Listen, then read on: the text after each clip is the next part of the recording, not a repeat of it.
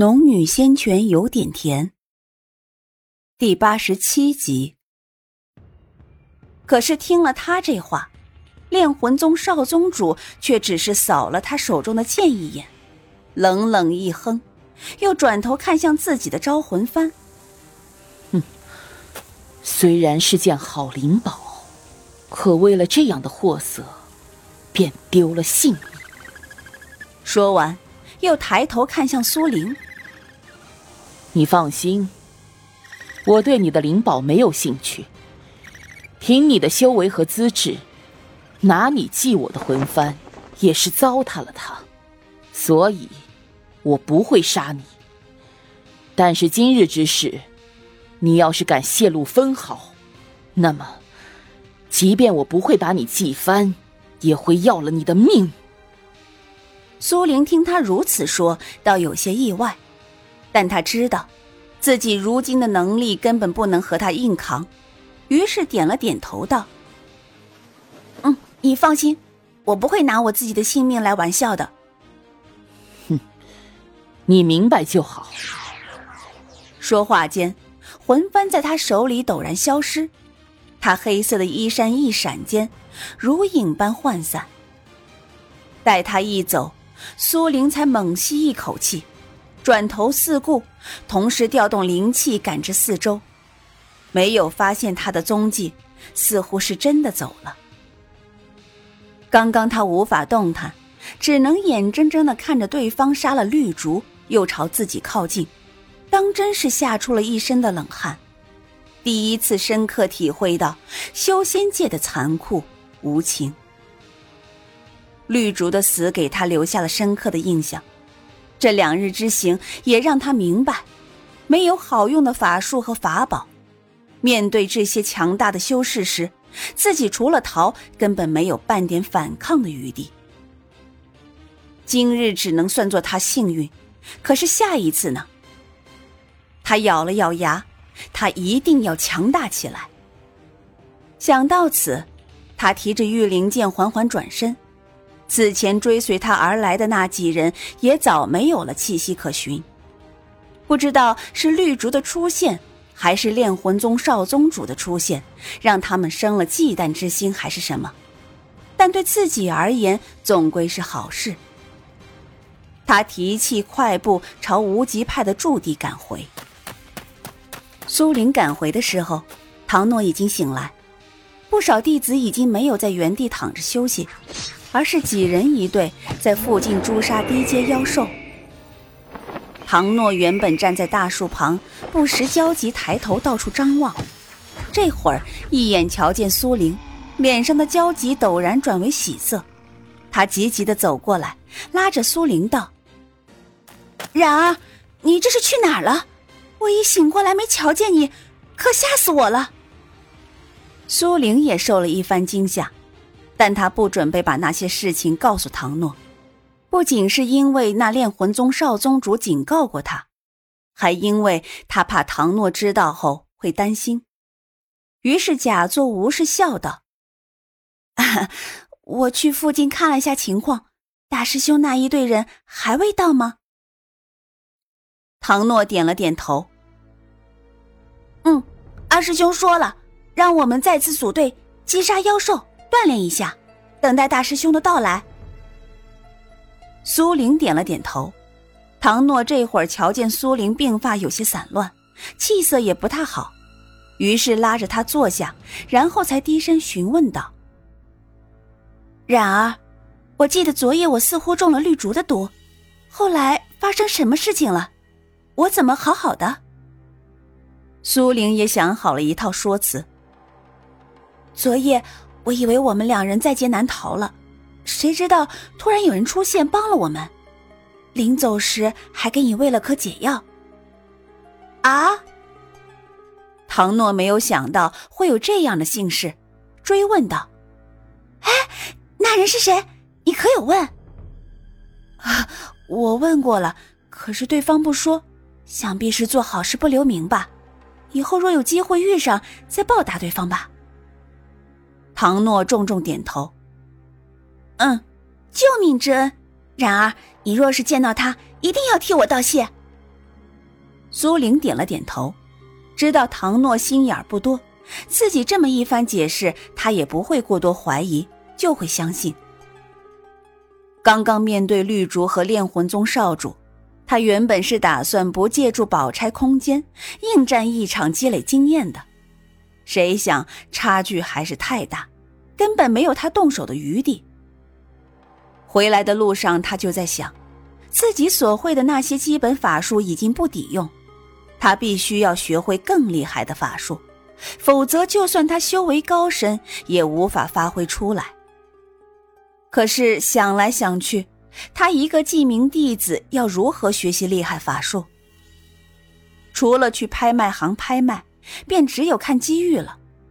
同时，眼下他也急于学会御剑术。如今他已经踏入筑基，在这个地方，他不敢再轻易动用宝钗空间给自己招来麻烦。那么，学会御剑术就迫在眉睫。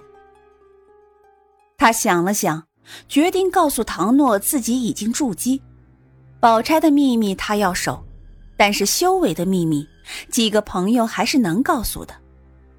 于是他对唐诺道：“诺诺，我告诉你一件事儿。”唐诺见苏玲慎重的模样，便起了好奇心，凑过来，亮晶晶的眼睛盯着他说道：“什么事啊？看你神秘兮兮的。”苏玲轻轻道：“我已经筑基了。”什么？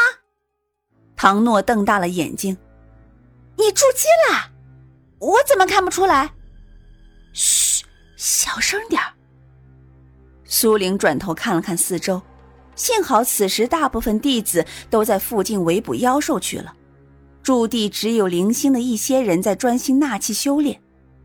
唐诺赶紧闭了口，点了点头，道：“到底怎么回事？”